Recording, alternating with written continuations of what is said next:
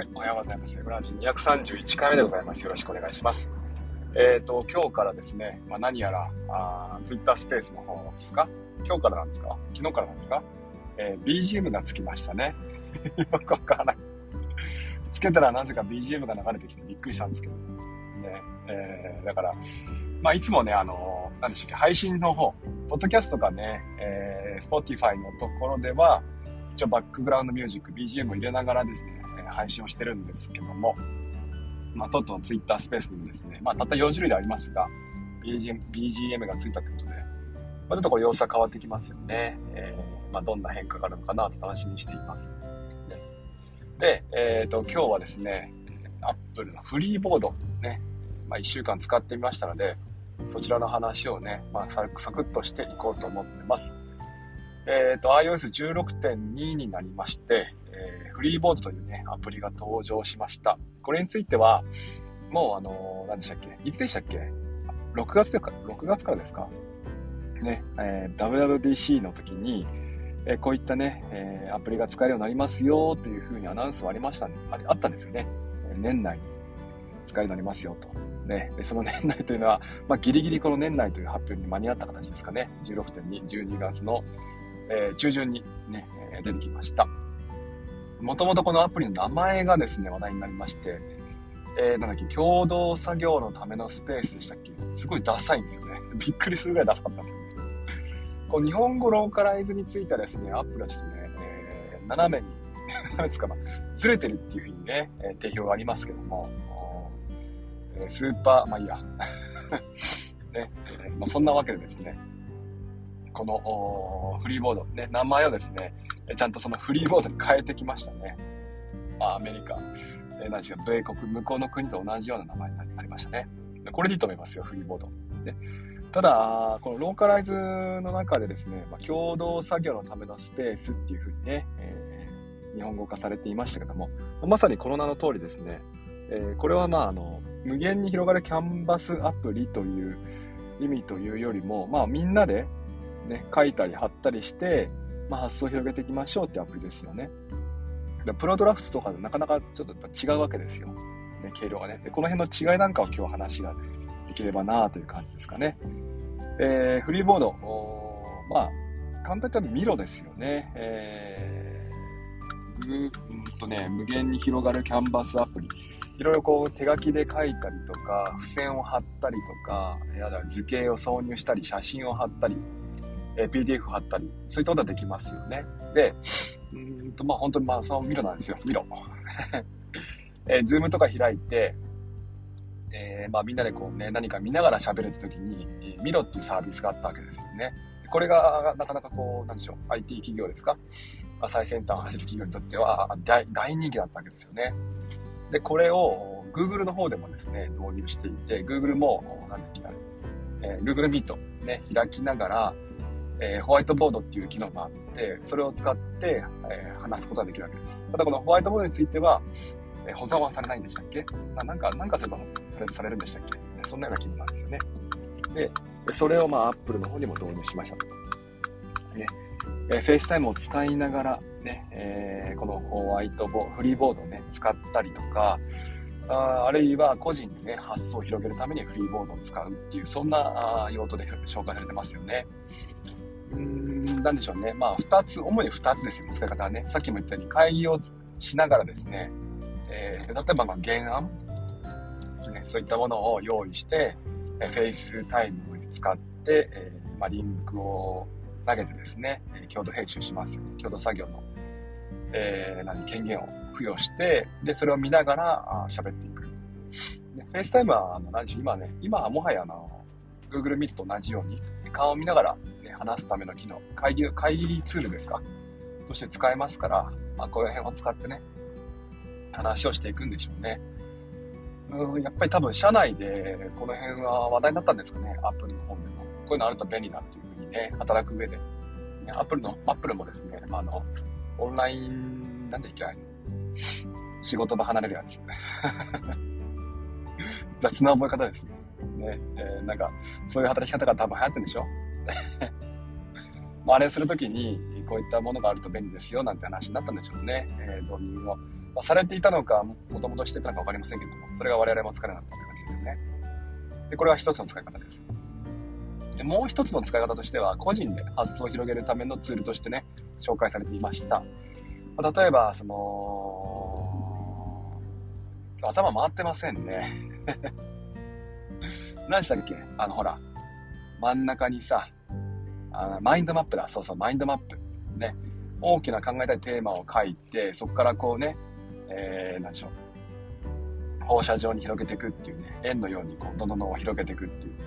こういったものを使うときにはですね、まあ、紙があるよりも無限に広がる方が、まあ、文字通り無限にこう、書けるわけですよ。ね、紙だとどうしても制約がある。ね。まあ、それがいい意味でもあるんですけども、ね、終わりが出てきちゃいますから、これが無限に無限に広がるアプリだと使いやすいわけですよね。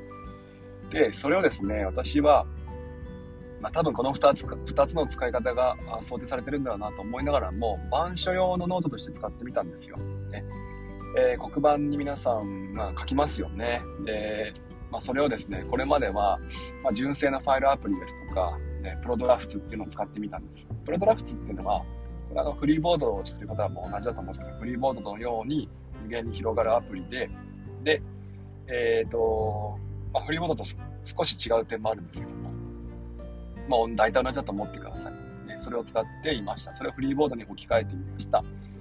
えー、そうですね、問題、えっ、ー、と、PDF データがありますから、教科書のね、それをスクショしてペタペタ貼っていくわけですよ。例題貼って、練習問題貼って、ね、その練習問題の下には少しスペースを作っておいて、そこにま書き込む、書き込みながら話をするって感じですかね。やってみました。ね。で、え、ー、と、フリーボードね、え、ー、と、実はですね、えー、アップルにとっては革命的なものものであって、これまではですね、例えば GoodNotes とか、あそういったものに使えていたような、スクショ貼ってそこにどんどん書き込むっていうアプリなかなかなかったんですよね。純正なツールとしては。これ意外でしょう。ね。同じようなことは実はキーノートでもできるんですよ。キーノートってなかなかね、えー、そういったツールじゃないじゃないですか。ね。えー、やっぱりイメージしやすいのは GoodNotes。GoodNotes はこう写真を貼ってその上からいろいろ書き込むことができますよね。えっ、ー、と、Apple の純正ツールではこれまで一切できませんでした。ね。えー、貼るなら貼る。ね。えー、あるいは、うんと、純正のファイルの方に、えー、何でしょう。書き、書き込んで、編集、書き出してか。書き出してそこに書いていくっていう。えー、わかりますかね ?GoodNotes だと画像を貼ってその画像の中にも書き込みができるし、画像の外にはみ出て書き込むこともできますよね。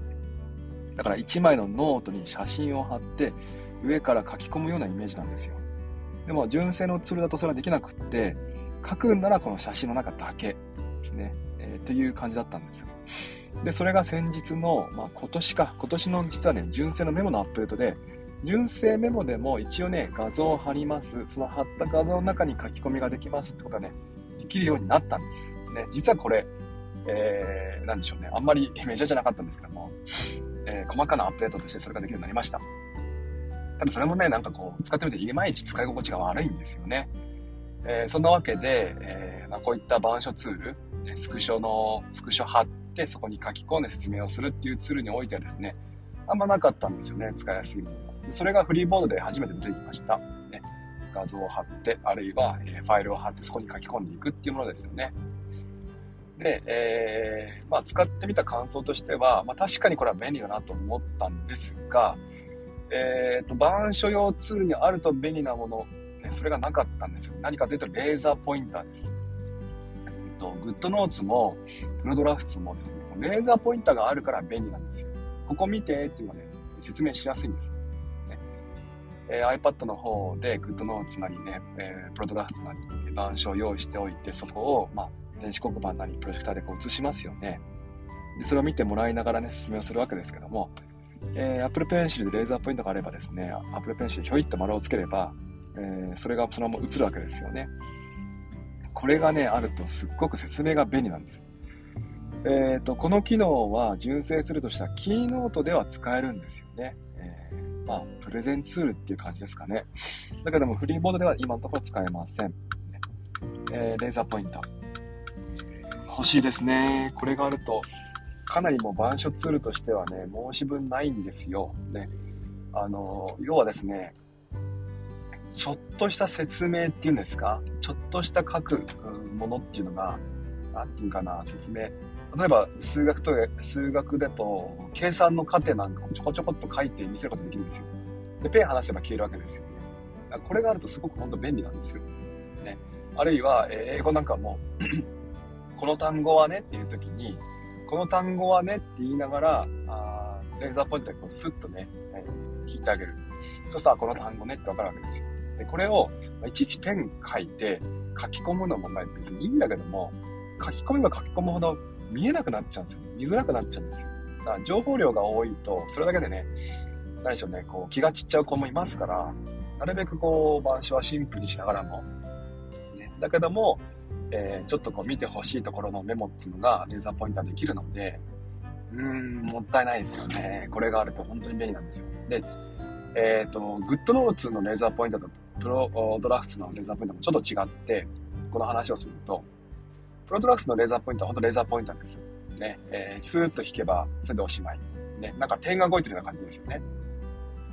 グッドノーツの方はですね、ペンを離さない限り書いたものは消えないんですよ。この違いも実はあって、えー、数学の中で計算過程書くわけですよ。計算過程ガーって書いて、それを見せたいんですよね。その時に、レーザーポインターで書いて、えー、見てほしい時間はこう、ペンシルをつけておくわけですよね。そうすると、計算の過程が見えるんです。これで分かったって言って、ペンを離せば、その計算過程がスッて消えるんですよね。この違いもね、結構大きいんですよね。だから、グッドノーツはやっぱ便利なんですよ、本当に。グッドノーツの良いところは、もう十分です、これでね。拡大縮小もできるし。ただまあ、無限に広がるアプリではないので、この辺のね、よし、あしあるんですけども、無限に広がらないから、広がらないから、PDF にしやすいって点もありますしね。話も戻しましょう。フリーボード。ね。まそんなわけでですね、このレーザーポインター機能があるとすごく便利だなというのがまず一つね、えー、実は欲しい。私的にです。私的にちょっと欲しいなという点がありました。でもう一つありまして、実は何かっていうと、図形補正がないんですよ。ね、純正のメモでは使えるような四角書いてペンを離さないでいると、その四角がね、え、補正して、ほんと長方形なり正方形なりを作ってくれるって機能がありますよね。純正メモには。それがないんですよね。ちょっともったいない。これがあるとあるでまた便利なんですよね。えホワイトボードですね。あ、じゃあフリーボード。フリーボードはね、色の、なんでしょう、色を塗る機能もあるんで、ちょっとした絵なんかもね、それでもう十分なわけですよ。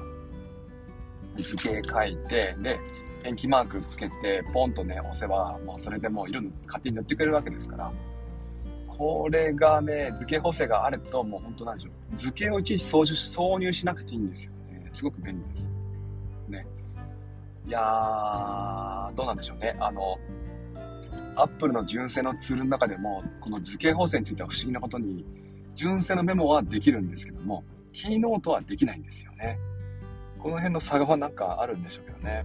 多分この図形補正は、えペンシルキット、Apple Pencil の機能としてあるわけじゃなくて、えー、なんでしょう。あれにあるんですよね、きっとね。アプリ側にあるわけですよ、きっと。えー、純正メモとか、あるいはキーノーツ、キーノーツですか？キーノーツっていうね、えー、アプリ側の方にあるないが決まっていて、えー、フリーボードには今ないんですよね。いや、この2つ、ね、図形補正とレーザーポインターあれば、まあ、いいなと思ってます。どちらも実はね、純正ツール、レーザーポインターは機能とありますし、図形補正はメモ帳にはありますからね。導入してもらえば嬉しいなと思ってます。まあ、あとは理想はですね、我が、あ我が子がですね、iPad 導入して、えー、これをみんなで見ながらですね、共同編集しながら、作業ができるってことができると嬉しいなと思いますね。まあ、この辺はもしかしたらね、キャンバの方に、ツールの使い方としては映るかもしれませんけども、ね、こんな感じですかね。とりあえず使ってみた所感です。板書ツールとしては優秀ですが、あと2つ機能があるともっと嬉しいなという感じでした。はい、えー、そんな感じですかね。えー、毎朝こんな感じで7時から7時30分ぐらいまで目安にですね、アップについて話をしています。ね、明日は、まあ明日もフリーボードかな。あちょっとこの辺の話をしてみようと思いますね。えー、今日も聞いてくれてありがとうございました。名前読んで最後終わりにしましょう。えー、猫さん、ICT の猫さん、ドローンさん、まるまるさん。えーと、なん、あれ？名前変わってる？